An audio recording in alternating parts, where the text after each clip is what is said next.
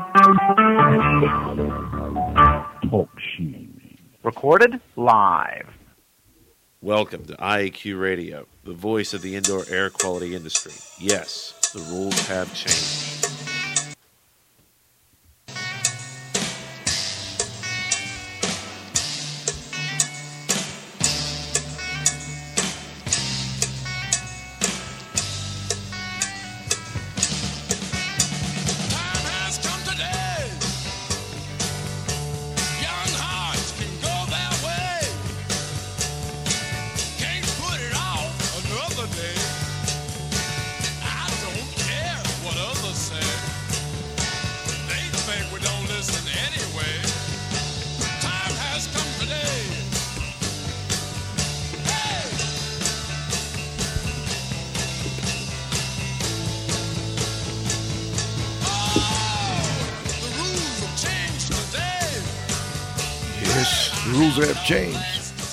Good day wherever you're listening from, and welcome to Indoor Air Quality Radio, IAQ Radio, for December 16th, 2011.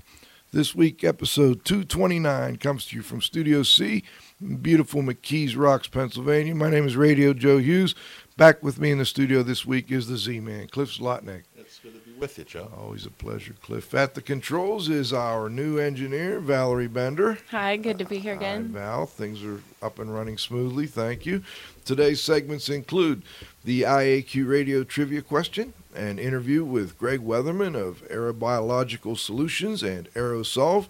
We'll have a little halftime break, and then we'll come back to our interview, finish with the roundup. Before we get started, let's thank our marquee sponsors.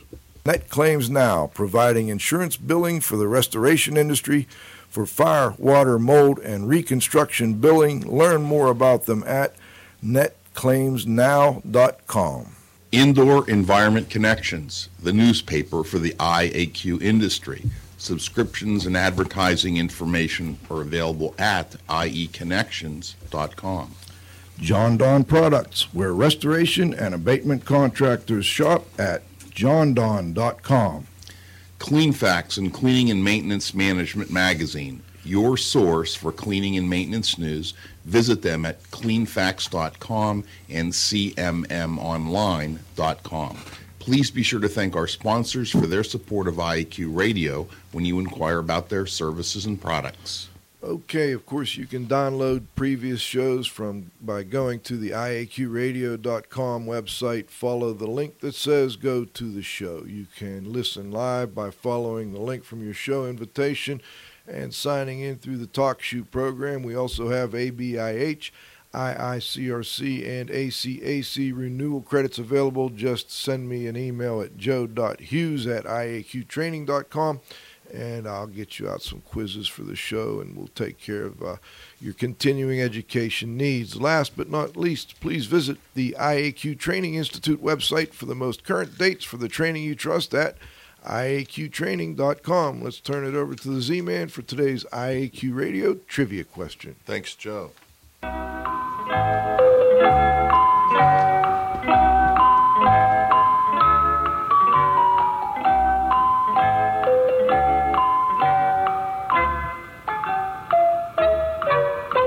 Win a cool prize by outcompeting fellow IAQ Radio listeners and being the first person to correctly answer the IAQ Radio Trivia Question each week.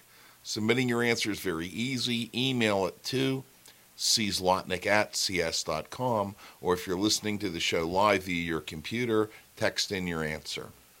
Sorry, there was no correct answer to last week's trivia question. Oh. The IAQ Radio Trivia Question for Friday, December 16th, 2011, has been sponsored by Triska, the Tri-State Restorers and Specialty Cleaners Association, who have been serving the needs of and advocating for their members for over 30 years. Triska is your link to industry training, certification, standards, and events. Last week's trivia question was real important, Joe, so we're going to recycle it. Name the first American physician to devote her life to the practice of industrial hygiene. Back to you, Joe. All right. Thank you, Cliff. Greg Weatherman is a council-certified microbial consultant, a member of the Indoor Air Quality Association. He's been working with mold since 1997, with Aerobiological Solutions, Inc. He has operated as a remediation contractor or consultant at different times. Most of the customer base he deals with are people with health complaints and extreme sensitivities. He's done some in-house research to find better remediation methods or fine-tune best methods. He is listed as a peer reviewer and contributor for industry books written by Bob Brandis. Dr. Bob Brandis has been on the show here several times, one of those being Post-Remediation Testing and Verification of Mold and Bacteria. He has been accepted as a technical contributor to the Indoor Environmental Standards Organization Restoration Industry Association 6000 Committee for Standards for Fire Damage Restoration, and he has taken a new position with AeroSolver as the Chief Technical Officer. AeroSolver is the manufacturer of a product to clean particles from the air with a fogging method for combustion byproducts, asbestos, microbial fragments, and other inhalation hazards or irritants. We've got some intro music for Greg Weatherman.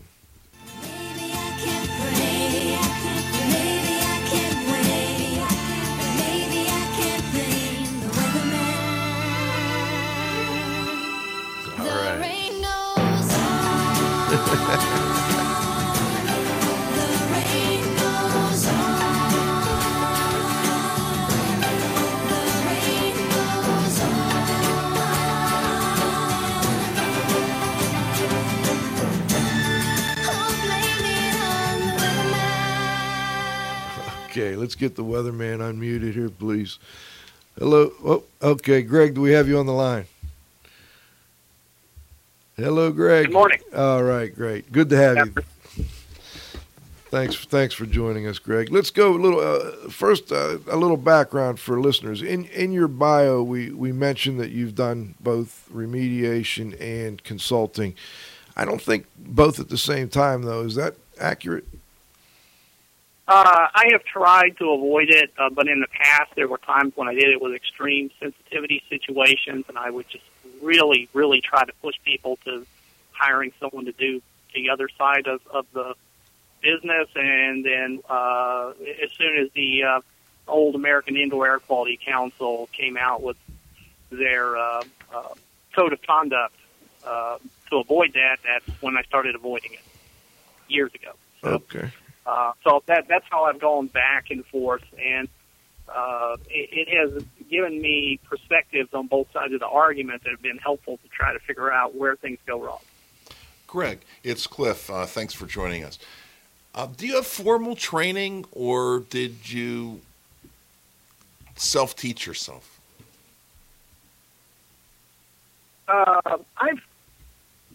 I am mostly self-taught. I do go to things. I had a little bit of college. I was a college dropout. I've gone to courses such as McCrone's microscopy courses for mold and pollen. I took a Dr. John Pitt's penicillium species identification workshop. I don't do that type of lab work. I just like to understand it so I can understand how it impacts what I do. Gotcha. Joe? Well, and I understand you go to a lot of conferences as well. I mean, you've been probably to as many conferences as many people in the industry, especially where you're located. We didn't mention you're in Arlington, Virginia, and I assume that brings you into contact with a lot of people within government, researchers, et cetera. Yes, it does. I've been fortunate to have had a professional relationship with Dr. George Mean over at University of Maryland. I would credit him with a lot of knowledge he gave me, and he has done a lot of research with toxin-producing mold at University of Maryland, along with Dr. Bruce Jarvis. So that makes me a very lucky person just due to locality alone. And then on the government side, working near the research and government facilities, I've been involved with some nanotechnology conferences that I really don't think I would have known about had I not lived in the area and had they not contacted me to come get involved. Greg, working with a lot of people with chemical sensitivities as you do, oftentimes these people have a preconceived mindset in terms of what's hazardous and what's not hazardous. And, you know, I think oftentimes they think that if something is naturally derived, it's safer than something that's synthetic. What do you think on that subject? I think you have to be careful with natural versus man-made, because an example I always give is terpenes like pine lemon or orange oil are used for paint strippers and oven cleaners, and they can cause some respiratory complaints. There was a researcher, Charles Westclear, that was cited by EPA over a decade ago about that very problem for indoor air quality, especially for photochemical smog, say around copy machines. I think more than a few carpet cleaners have probably found out that orange oil and carpet cleaning solutions at high heat probably causes some severe complaints as well. So, you know, it comes down to what can the person metabolize versus hangs around a little too long and causes problems. Greg, over the past couple of years, I mean, you've been in the remediation end of things. You've done some asbestos remediation. What other types of asbestos or other types of remediation have you done? Just so we get a little better background on your experience in that world. I've worked with asbestos, of course. I've also done some pesticide decontamination with some oversight by a material scientist that used to work for EPA. And just removing particles from the air, you know, as far as respiratory complaint issues overall. And in general, those are the areas I've dealt with. Were you in the water damage or fire restoration at all? I'm just curious, trying to make sure I got the whole background. Yeah, well, I've done that as far as coming in, trying to point out, you know, how to remove some problems, more so on the consulting side than actually cleaning up the problem. Okay. I'm just curious with respect to remediation, industry guidelines and standards for mold remediation.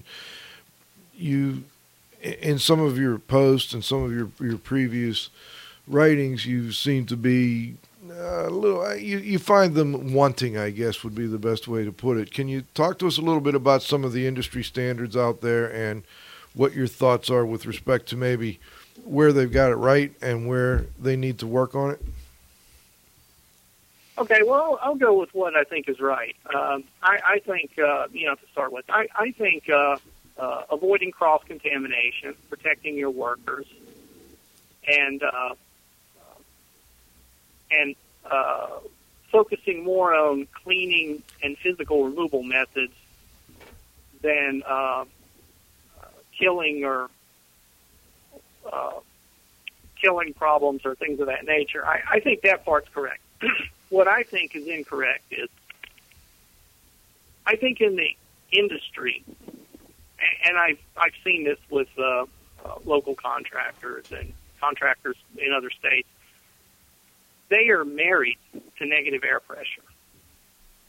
And that may not quite be the standard fault because the S520 does propose the use of positive air pressure, but I never hear anybody say, that's an S520. They tell me that's new, and I can show them, and they're like, I've never read that before.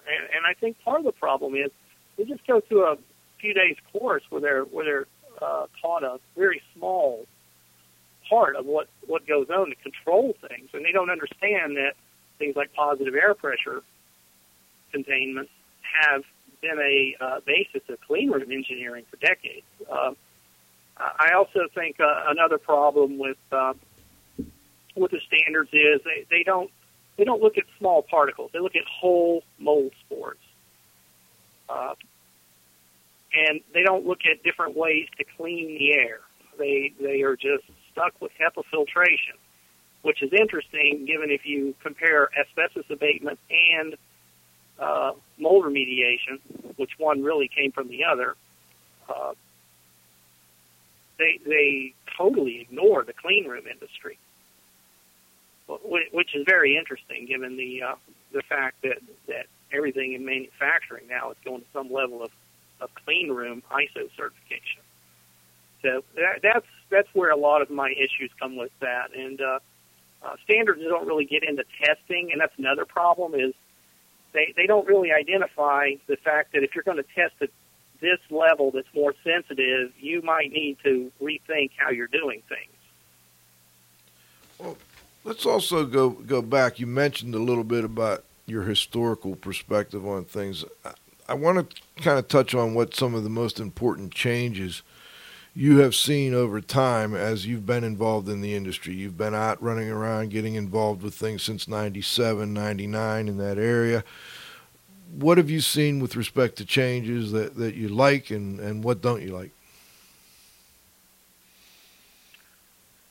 Well, I'll say most of what I've seen I like because it solves problems that I had observed, and I was just looking for guidance from others on how to work with this, and maybe other people didn't pay attention to it, but you know, there's a lot of material out there to draw from, and a lot of times, in fact, Lou Harriman made a statement at a National Institute of Building Science conference once saying that there's so many peer-reviewed papers out there that nobody can keep up with them all. And this was a very accurate statement that he had made. And apparently he had made this statement years before at an ASHRAE conference. And here it was a decade or two later, and he's repeating the same statement, and the problem still hadn't gone away. So I would say that the over-reliance of biocides and ignoring physical cleaning was obviously a great thing back in the 90s, late 90s. I would say that testing with spore traps along with culture plates was also a great thing. That was really driven by the ochratoxin A found in household dust paper. And then I would say PCR technology has been wonderful because that's really your only way to figure out if you're dealing with small fragments of mold. And then along the lines, things like using a Swiffer cloth. I mean, I'm certainly not the only person that does that, but that's a clean room approach, and I think some people have figured out that HEPA vacuuming alone doesn't work and that you need to do things of that nature. And I would say I like most of what I see. What I don't like is when people get caught up in groupthink with standards and they say, we're only going to do things in one way.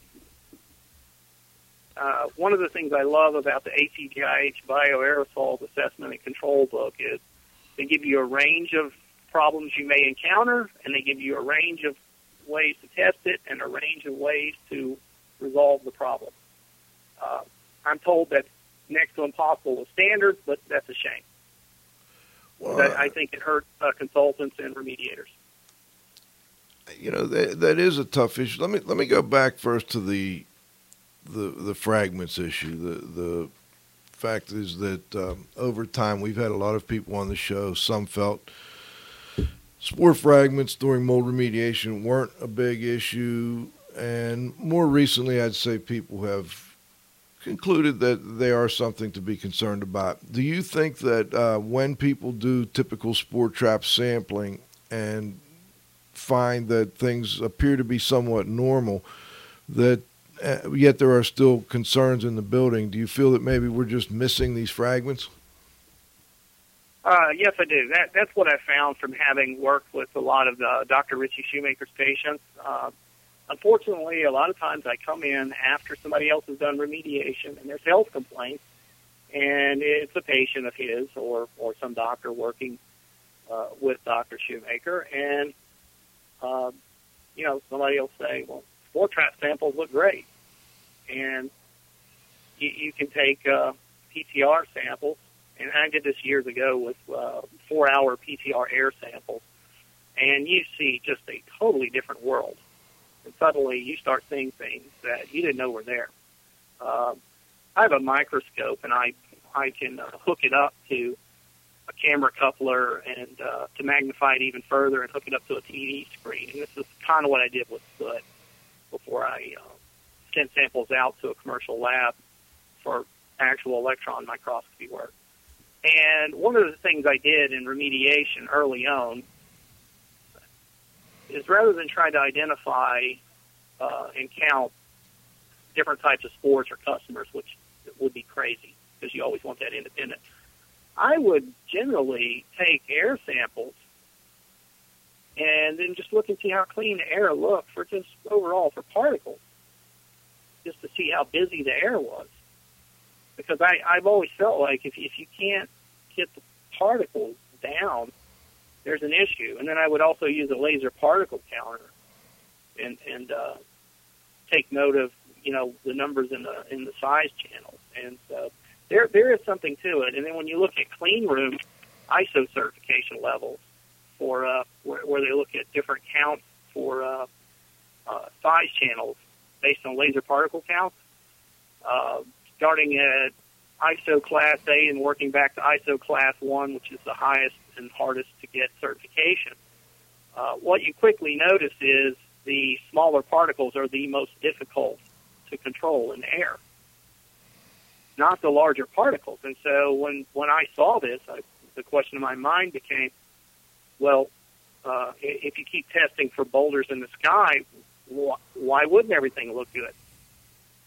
And so, and the reason I went about this is I don't think people are bad remediators, and I don't think consultants are somehow without knowledge. I just think that sometimes it comes down to perspective. And if your perspective is in one direction, you may not see other things.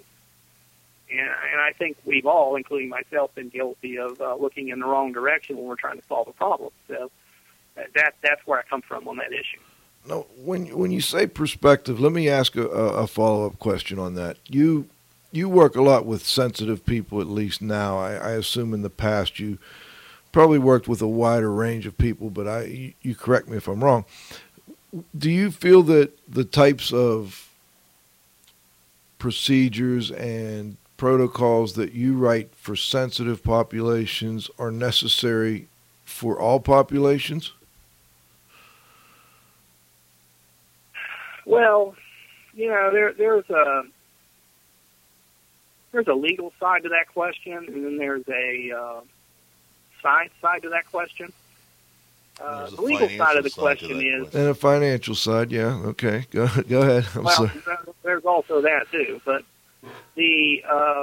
from my perspective, I'm going to offer the best remediation plan.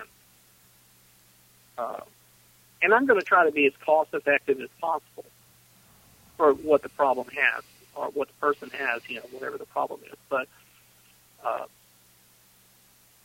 you really have to be careful with being seen as diagnosing the customer's problems and trying to act like a doctor. I mean, on one hand, I do want to know health complaints. I do want to know if a person has peripheral neuropathy, or are they just sneezing, or is there no health complaints at all? I mean, they suggest totally different things. Peripheral neuropathy may suggest toxic reactions. I'm not going to tell them that. They need to go see a doctor to figure out if there's anything to that. But the person with the toxicity issues like Dr. Shoemaker has, you have to do some very extensive remediation, no stone unturned, soft porous items are next to impossible to deal with, and it's not going to be inexpensive, and it's going to be time-consuming. And then you have some other people who are just concerned about mold for property value, and it's a little small spot on a basement wall. It's obvious where the source of the water is. It's you don't need to go into a big production for that. They've got better places to spend their money. But you have to be very careful how you differentiate these things. And you have to put the customer in the decision chair. Fair enough. So that you're not diagnosing and you're not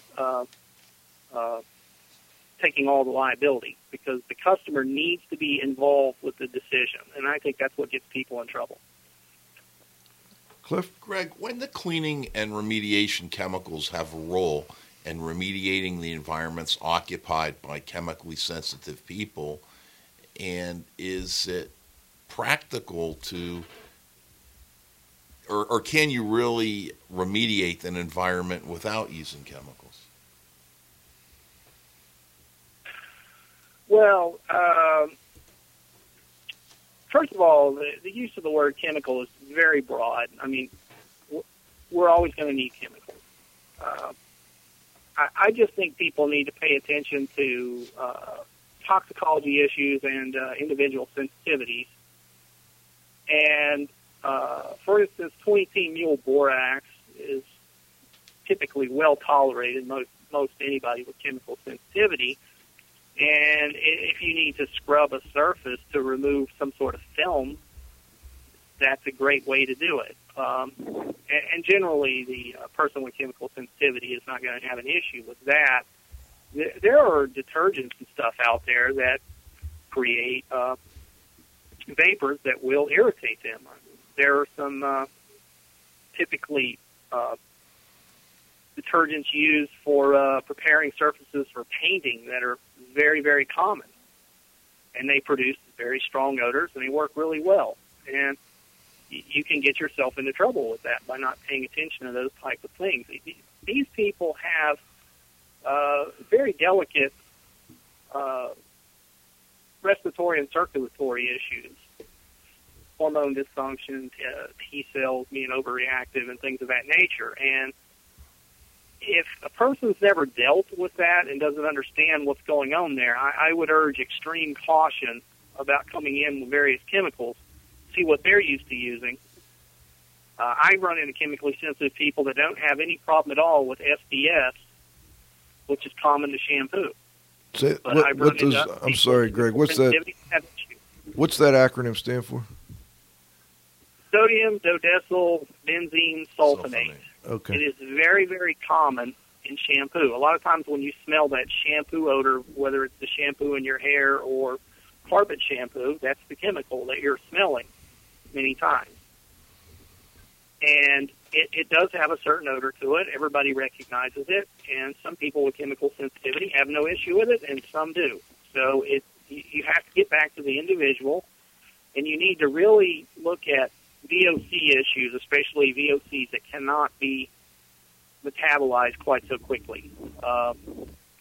There's issues with paints that you need to really watch out for in that area.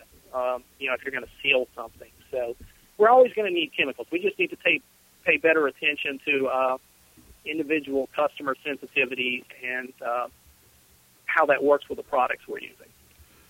Greg, before we go to halftime, I've got a couple texts here I want to get to. Hang in there if you're on the line texting questions. We'll get to those in just a moment. But we're also going to go into more remediation after our halftime break. But before we do, I just have one question I want to follow up with on this particular subject. Do you find any sensitive people that you're unable to help? Yeah. Okay. Yeah. I mean, if they're not getting proper medical care, they may blame you when, in fact, their body has not had time to readjust. I mean, T cells don't just downregulate overnight. It takes time, even in the cleanest environment. That's just the way nature works. That's the innate immune system, and unfortunately, they don't exactly teach that in public school. You also have patients who don't follow doctor's orders. You know, if I've had a customer who Dr. Shoemaker would put them on cholestyramine, and maybe which is an anti-cholesterol drug, and maybe they would have an upset stomach from it, and then they would try his well-call route, and maybe they didn't like that, so then they decided to try a different cholesterol medication without asking him. Well, first of all, you're not following doctor's orders, and second of all, you're playing the part of doctor for yourself, which is just going to lead to disaster, and it really doesn't matter what I or anyone does for that person if they're not going to take care of their bodies. So I ran into the same thing with a guy who was convinced that he was suffering from pesticide poisoning. Even though his house had mold all over it, he was seeing a neurologist, and the neurologist swore up and down he needed to do certain testing, and the guy kept arguing about the validity of that testing, and it's like, what do you do in those types of situations? I brought in a guy who has a long history with indoor air quality and material sciences and pesticides and things of that nature, and he tried to work with a guy the best he could, but at the end of the day, if you're not following doctor's orders, there's nothing we as professionals or contractors can do for that person. I appreciate that, and I was wrong. I have one more follow-up on this, but I want to pose it to you before the break, stop and thank our sponsors, and then let you answer it when we come back. You have been criticized by some in the industry because part of what you will allow on some projects is for some of your clients to help with at least cleaning some of the contents and maybe going a little further than that, but I don't want to put words into your mouth. And also for allowing some clients to take certain types of samples to assist you with determining what I don't want to even say why you're doing that. Let's just, after the break, if you wouldn't mind, if you could address those two criticisms and, get things straight with everybody out there that's interested in those answers. So give us just a moment, Greg. We'll be right back with our second half of our interview with Greg Weatherman, Aerobiological Solutions and AeroSolver. Interesting first half. Look forward to the second.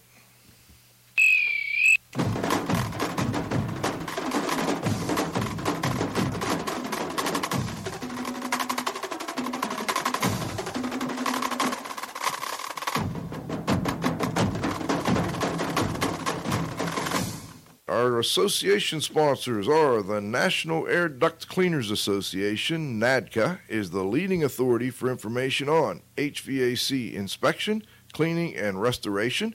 Visit NADCA at www.nadca.com. The Indoor Air Quality Association, a nonprofit, multidisciplinary organization dedicated to promoting the exchange of indoor environmental information through education and research. Visit them at iaqa.org.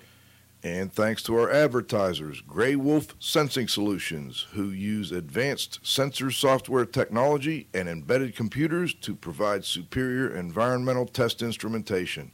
Visit them at wolfsense.com.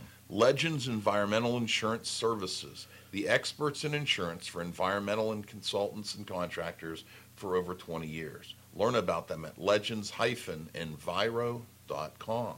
And, of course, our marquee sponsors, Indoor Environment Connections, the newspaper for the IAQ industry, subscriptions and advertising information available at ieconnections.com.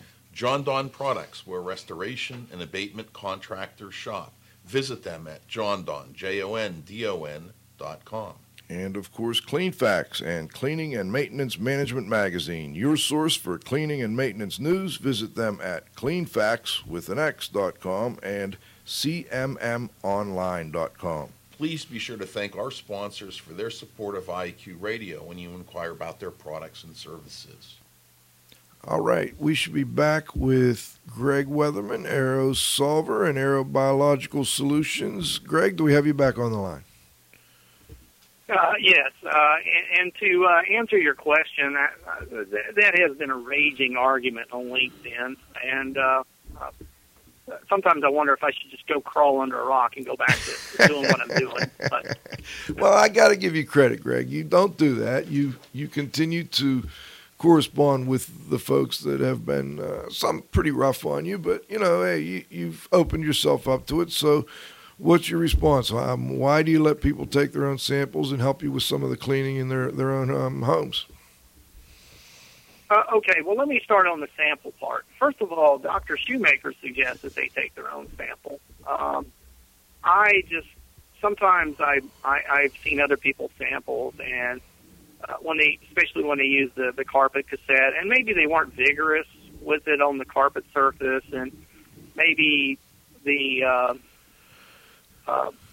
results didn't look too impressive. There was like small levels of things, but not very much. And so I would go and retake the sample, and I would find a lot more material than they found that pretty much pointed the way that yes, there is a problem, along with the physical inspection. I mean, you can't just have a magic bullet test. You have to do a physical inspection. Somebody has to.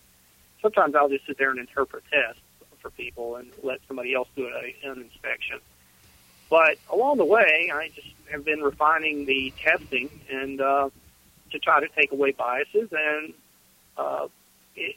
it's always been said that it's good to have a walkthrough, do some sampling, and then come back and look again to see how that applies.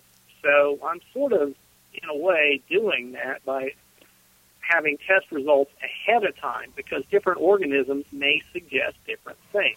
I have brought up different organisms on AIHA's discussion board that raise issues. And the ones I've been saying recently are Aspergillus restrictus versus Aspergillus versicolor versus Aspergillus niger. And it does not matter who takes the sample if they do it the way I prefer to do it, which is to take a Swiffer cloth and go around horizontal surfaces or places like computer screens or TV screens subject to electrostatic energy. Because for particles to reach those surfaces, they had to be in the air, and that's what you're really breathing. Or at least it gives you a sense of that. And there's I don't think air sampling is that good. I've done it for years, and Dr. Shoemaker tells me he sees no correlation with results and health effects with air sampling of any kind. And so when I have this information ahead of time, it allows me to do better on-site investigations. Now, as far as the allowing people to do certain parts of remediation, if somebody has extreme sensitivities to mold, obviously, that's between them and the doctor as to whether or not they can engage in that kind of material. I don't make that decision. I leave that up to them. They're paying the bill. They own the property. Now, in a commercial situation or government institutional situation, I would certainly never recommend that. But when it's somebody's private home, they don't have a lot of money to throw at the problem. They're suffering. They're headlong headed to bankruptcy. They've been to several doctors. They're miserable for 10 years or more. You know, you've got to work with these people. You can't just turn your back on them. They're not going to understand containment building. They're not going to spend $1,000 on the negative air machine and buy the expensive vacuums and things of that nature. There's just certain things like that they're not going to do. But as far as cleaning, there's no reason why, unless the doctor says otherwise, they can't do that. But they have got to be willing to take the liability for their actions and take it away from whoever's doing, helping them with remediation work. And I think there's a market out there for restoration contractors and asbestos abatement contractors, because insurance only goes so far, and they're going to go a lot less further if the stock market keeps doing what it's been doing. Greg, I got a couple texts I have to get to. One is that, and I'm not sure, this text came in when you answered an earlier question, and it has to do with, I think it had to do with seeing professional sample results and not being as good as the sample results that either you took or the homeowner took. And the question was that a result of vacuuming for a longer period of time or a larger sample area? Maybe you could comment on the sample area at the same time. Well, sometimes it's a sample area. You know, if you're sampling an area that's a high traffic area, you have to take a step back and ask how much of this test result is due to foot traffic. Because just because something was on the foot and went into the carpet doesn't mean you were inhaling it. That's why I prefer the Swiffer cloth up higher. The other part is maybe maybe my ability to get vigorous with the carpet is a little better than someone suffering horrible chronic fatigue issues. And they're just trying to do the best they can. And they indicate that, that their blood biomarker testing says they have problems, even though the ERMI test came back negative, even though they can smell mold. And that's kind of a given that, well, something's wrong with the test method then. And so, you know, that's what has led me down that path of going there. Greg, what you know, earlier you used the term bias and how in your sampling methods you try to remove bias from it. I mean, I could see how an occupant taking samples in order to reduce, could provide a money savings or something like that. I could also see where they would have a bias. I mean, they certainly have a dog in the fight. And, I could see them either pressing harder, staying longer, trying to do whatever was necessary in order to influence the results so that their dog won the fight. And I don't know that there's any way that you can take that out of the equation. Well, I don't think you can take that type of bias out from the consultant side either, because what I find with a lot of consultants is that they absolutely hate the ERMI test. They just hate it. And I have clients that contact me far away as the West Coast, California, Washington. I mean, it's appalling. They can't find anybody to take the sample. Now, they're told by their doctor, who either is Dr. Shoemaker or a doctor working with Dr. Shoemaker, they need this sample. They're following doctor's orders. I don't understand why local consultants can't do what they're asked to do and paid to do. That's just utterly bizarre to me. If they don't agree with a sample, okay, that's fine. All they're doing is being paid to do what they were asked for from the doctor. Okay. If a doctor tells you to run some sort of analysis for a biopsy, you don't sit there in a lab and criticize the doctor for running that biopsy. I mean, that's just crazy. So I get thrown into these situations, and I do the best I can with it, and everybody has skin in the game. However, these people are very, very ill. They just want to get to the bottom of what is the problem. And, you know, they hear that it worked for someone else, a lot of other people, so they go there. Now, if the industrial hygiene world wants to ignore that, that's their right. But this is approximately 25% of the population carries these genotypes. And who's to say there's not other problems that we're all ignoring, too? So to remove a bias, I mean, you're always going to have a bias with everything you're looking at. I try to remove the ones that are the most obvious. And sampling where people walk, I don't think it's a good idea. Greg, let me just clarify something. You've had some criticism over this, using the term ERMI, which is Environmental Relative Moldiness Index, versus just a PCR sample. And I'm actually I think maybe we're getting that a little confused too. You know, ERMI is specific, as I understand it, to a protocol developed by EPA, by Dr. Steve Vesper, and I think it's through EPA. But PCR is just a type of analysis. Which are you doing? Are you doing ERMI? Are you doing PCR? Or are we kind of mixing those two words together when maybe we should be a little more careful? Well, let me just get down to specifics. PCR is an analytical method. ERMI is a statistical score applied to PCR results from surfaces. Okay. They also take people's vacuum cleaner bags and sample those, because that's a long-term history of what they've been doing when they vacuum their home. It comes down to, you have a test method and you have an statistical scoring method. And it's that simple. But it sounds like you're using the results, you're looking at the results in a little more detail than just the statistical scoring method. You're looking for specific hits as well. Is that accurate? Yeah, I'm probably doing that more so. Okay. Greg, we wanted to move into the aerosol discussion. I know Cliff had some questions on that, so let's do that because we're running a little low on time. Let's tell listeners a little bit about what is aerosol. What is the product, and can you explain for listeners how it works? Okay, Aerosolver is a mostly water-based product with surfactants and SVOCs, or slow evaporating chemicals.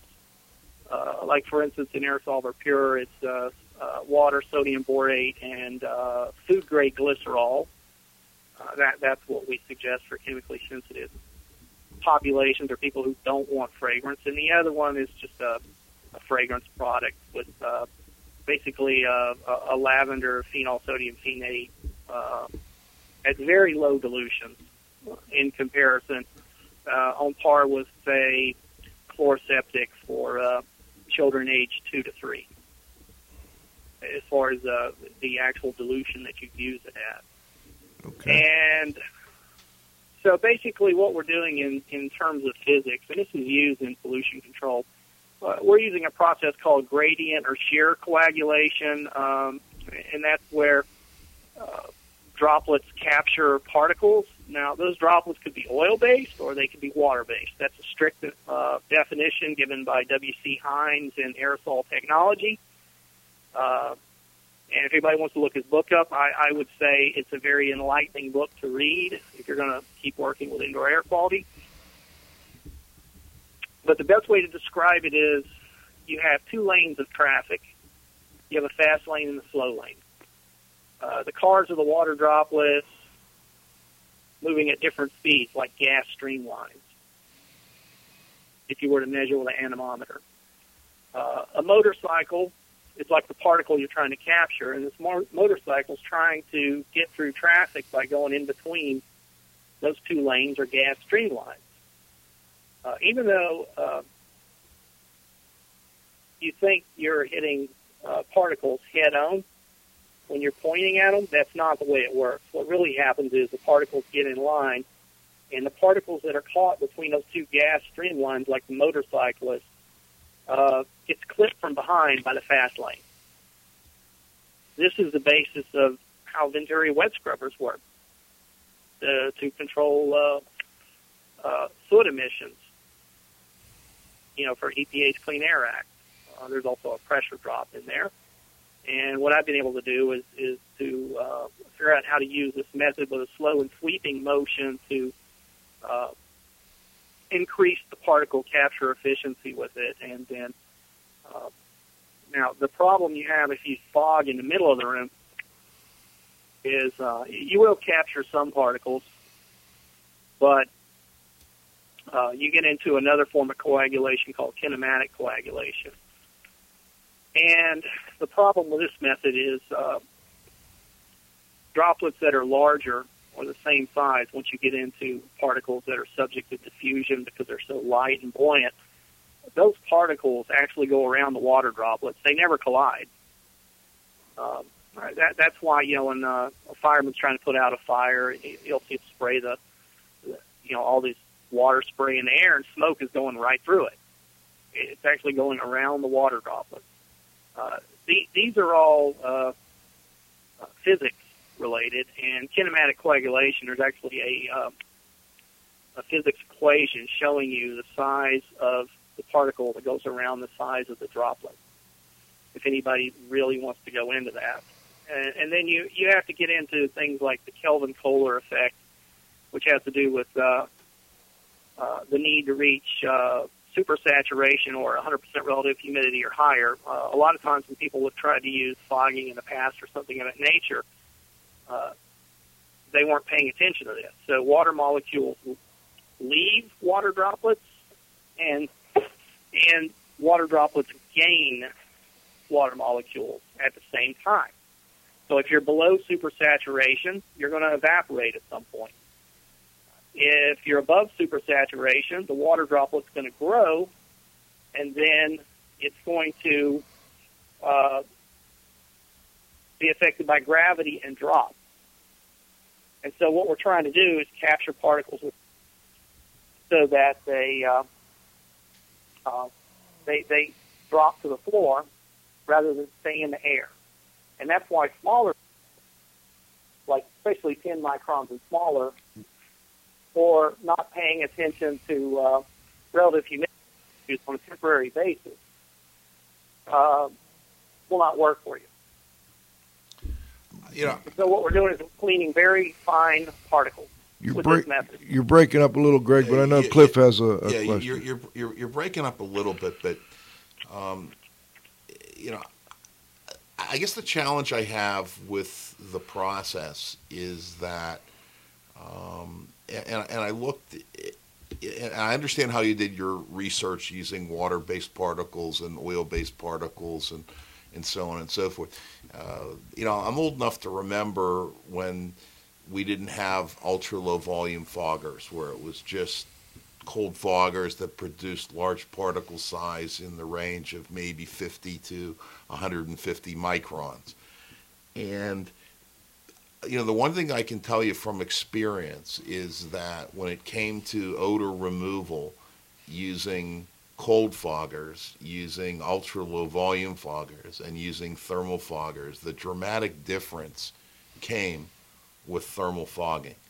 Prior to that, and prior to that process, no one was willing to guarantee smoke odor removal. And it was very, very common that, you know, after restoration, smoke odor would linger in these houses. And that's no longer a problem. I think that, you know, there have been processes that have been developed that work very, very effectively on smoke odor. And it seems to me that we may be going backwards with what you're doing rather than going forward, because the part, you know, particularly with thermal fogging of water-based, I'm not sure whether you've ever done any experience or experimentation with that, but it's pretty effective in terms of... Yeah, well, I haven't worked with oil-based liquids, but I would think that works because it doesn't have the evaporation problem that water has.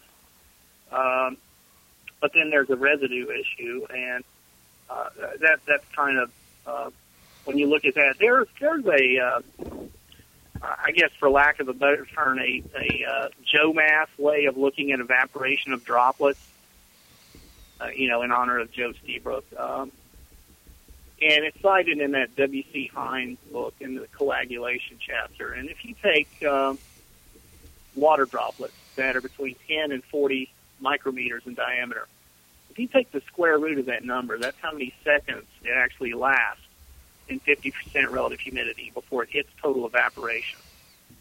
And so that's the problem there with the water-based materials. And there's actually somebody who has a industrial scrubber technology that also likes to use 50 micrometer droplets. And he was a climate scientist at either Arizona or Arizona State, and he came up with that droplet size also for industrial waste exhaust systems for the very same reason. Now, Greg, let me just go ahead, Cliff. I think the one point is that, you know, going back to thermal fogging, I think thermal fogging originally started with solvent-based formulations, and then there were water-based formulations that, you know, would be 50% water or more than 50% water that would still be able. You know, I understand. I believe I understand what you're trying to do. From a practical standpoint, what you're trying to describe, people can't see. And let me go on. The one thing I can tell you is that when I was active in doing fire restoration, and I'm not sure whether my old company still does it like that or not, but we would literally have set fires in rooms, plastic fires. You know, we would take students in there. They would not be able to see that there was smoke in the air, but within a couple of seconds, they would look at the respirator of the person next to them, and they could actually see the collection. And we would take a HEPA vacuum and, you know, pull it through a filter so they could visually see it. We would thermally fog that room with a water-based product. And literally within seconds, there would be nothing in the air. And they could dramatically see the difference. And we were able to quickly drop what was in there down to the ground. And they could, you know, they could see the fog, Greg, is what I'm trying to tell you. I mean, there were innumerable, you know, I couldn't even begin to count the innumerable number of droplets that this equipment was capable of putting into that room. But I mean, it literally filled the room up to where you could not see your hand, you know, in front of your face, and it would hang, and it would drop those particles down. So I mean, these formulations were dramatically more than water, and I'm just trying to figure out. Yeah, let me just point to something that's known in meteorological sciences. Droplets that are 10 micrometers or smaller float in the air like a fog. And so when they do that means they're still there to inhale. I mean, it's simply a function of gravity. You can see the fog that something like a B&G fogger produces, or Fogmaster. You just have to reach supersaturation. You have to pay attention to relative humidity. What you do in Arizona is very different than what you do in Miami, Florida. Very different. And you have to pay attention to these things. The other thing is, when you have larger droplets and you capture particles and you drop them to the floor, if you want to come in and test for VOCs comparing two different droplet sizes, you will find the smaller droplet creates higher VOC levels because you've increased volatility. And then also, if you're going with what you sense, with what you smell, maybe the particle is coated with a fragrance where you can't detect the smoke odor. All you can detect is the fragrance on the particle.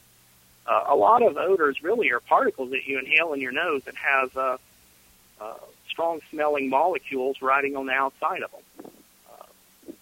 So the way I tested this is I pumped a bunch of soot from burning motor oil into a plastic containment outdoors, and I pumped it in until the point that it was so black you could actually see the black soot smoke in the air. Now, this was tested to be over 95% carbon soot by EMSL, and we tested before and after, and I initially started testing with PEM cassettes, and trying to get down to a level of where I couldn't detect anything with PEM cassettes cleared on my microscope and magnified about as far down as you could go, somewhere in the neighborhood of maybe 1800 X. And that's how I did it. It was analytical. It wasn't by sensing anything. It wasn't by what I smelled. It was by analytical methods. And then I sent a sample up to EMSL before and after, and the after sample was run for approximately 2 hours with their combustion byproducts testing that was done with various electron microscopy methods. So I tried to keep what I was doing as analytical as possible without being too subjective with my observation. Well, Greg, we're running low on time, and what we're going to do is round it up. Let's do a roundup, then we got two more questions. Hit 'em up, move 'em on, hit 'em up, raw hide. Cut 'em out, ride 'em in, let 'em out, cut 'em out, ride 'em in,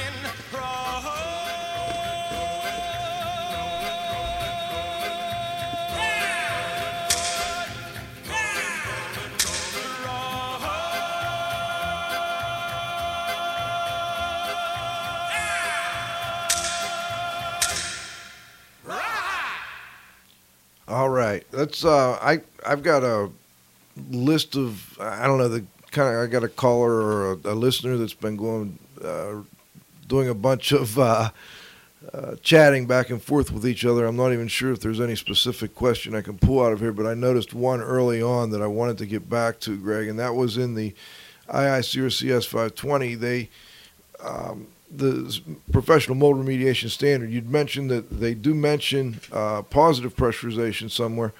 And then the listener had noted that they also mentioned using negative pressure and HEPA, you know, HEPA filtration. Maybe you could point us to the area within the document where they mentioned the positive pressurization.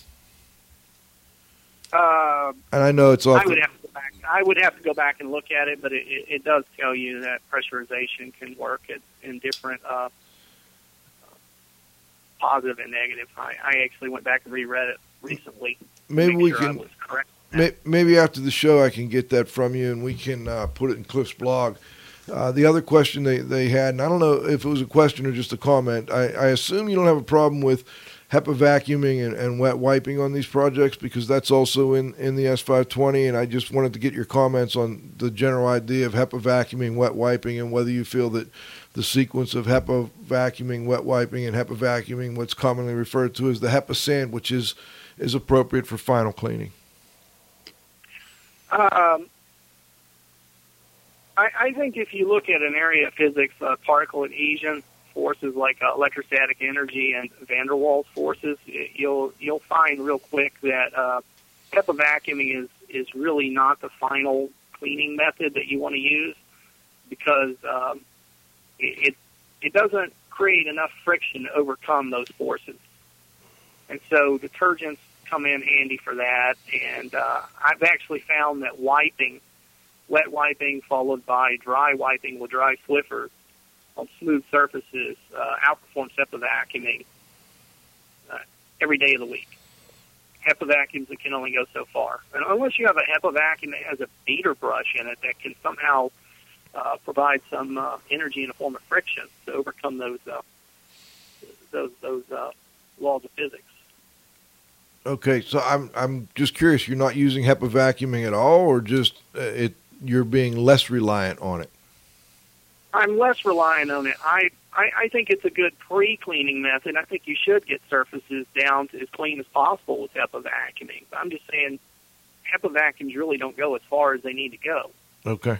They really need to get some elbow grease behind it.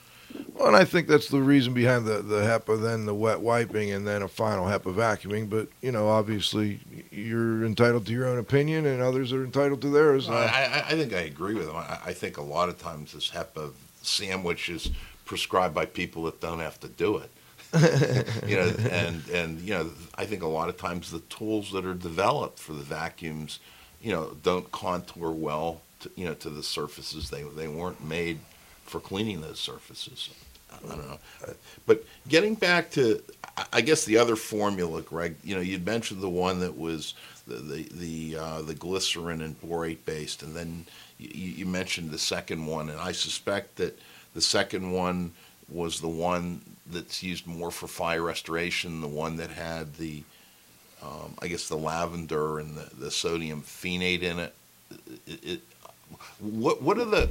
You know, it would seem that when you're putting together a formula like this, that every ingredient has a specific purpose, or it wouldn't be there.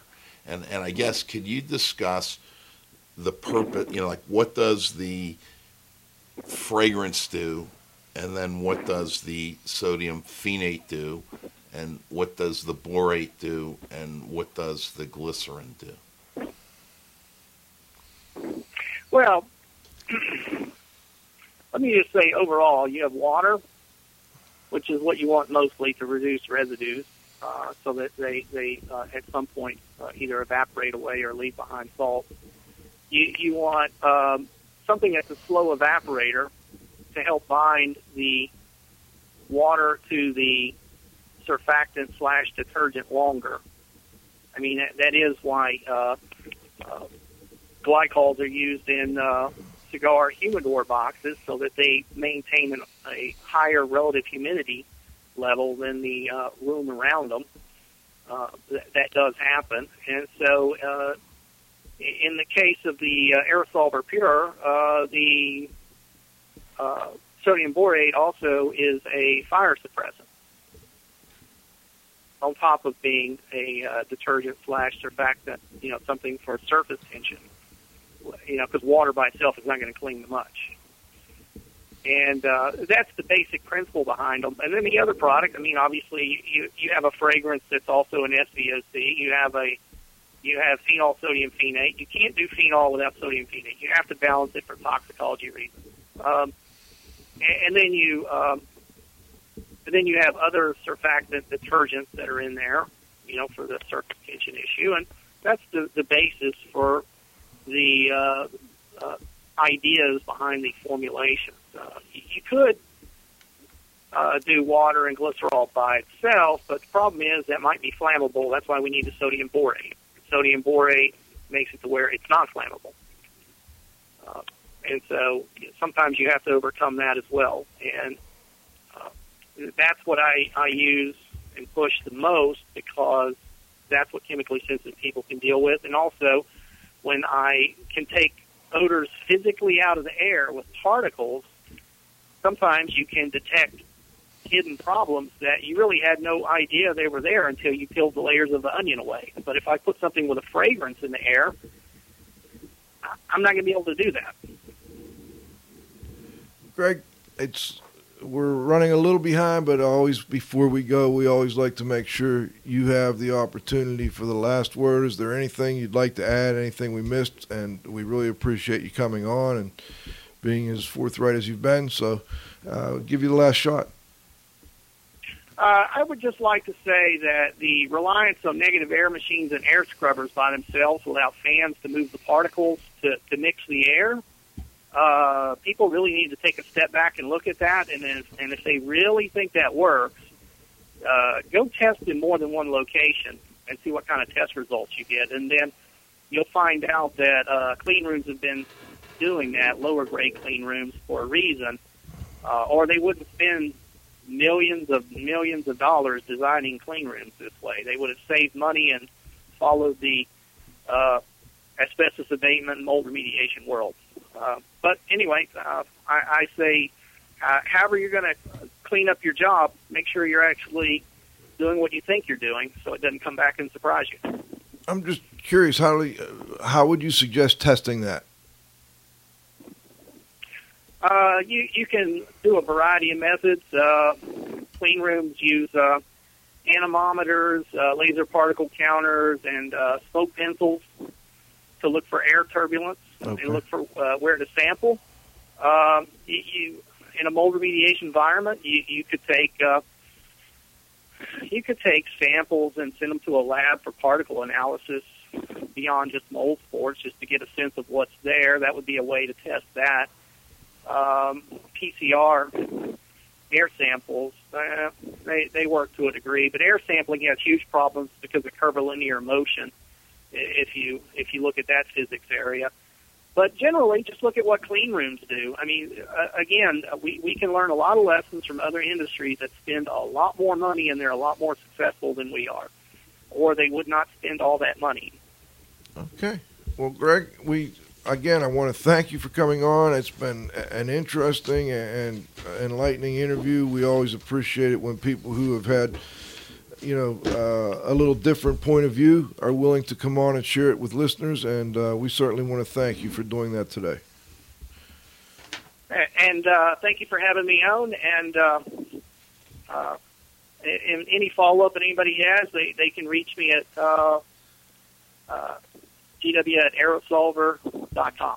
GW Aerosolver.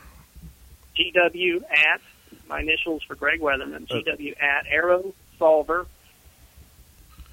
That's aero like aerospace, aerosolver.com. AEROSOLVER. Yes, sir. And I could probably get into more technical specificity if somebody can just ask me what they're looking for. I'm glad you brought that up, because I did a logical study about droplet sizes of gravity versus just floating in the air. I'm glad you brought up the email, because I forgot to ask you, and I do appreciate that, Greg. Once again, thanks for joining us, and I want to thank our listeners, of course, for tuning in. We had a nice online group today, and I'm sure we'll have plenty of downloads. The Z-Man and I are going to wish everybody a Merry Christmas, Happy Holidays, and all that. And we're going to take a couple weeks off here. We'll be back the first Friday after the first of the new year. And we'll be interested in seeing how people had fared over the holidays. And also, we've got a couple of very interesting guests lined up for the early part of next year. So all of you that have joined us today and over the last 5 years, we really appreciate your joining us and listening to the shows. I want to thank the Z-Man here for joining me again this week. Of course, Valerie Bender for being at the controls, our guest, Greg Weatherman, but most importantly, those of you on the line. Without you, we don't have a show. We'll see you come January 6th or somewhere around that time. I'll be a year older. Yeah. So it'll be 2012. Have a great day. Thanks for joining us on IAQ Radio.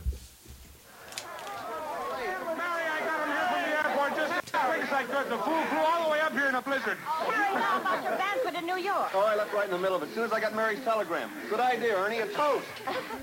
To my big brother, George, the richest man in town.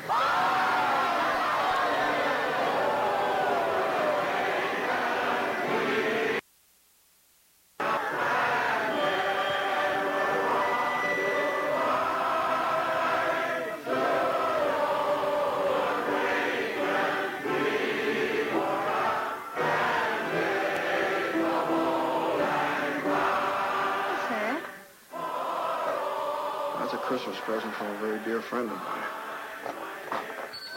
Look, Daddy, teacher says every time a bell rings, an angel gets his wings. That's right. That's right. Attaboy, Clyde.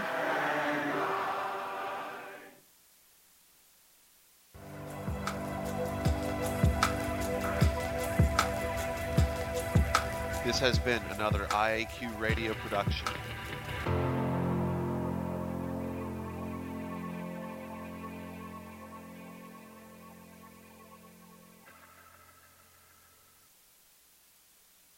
Call recording.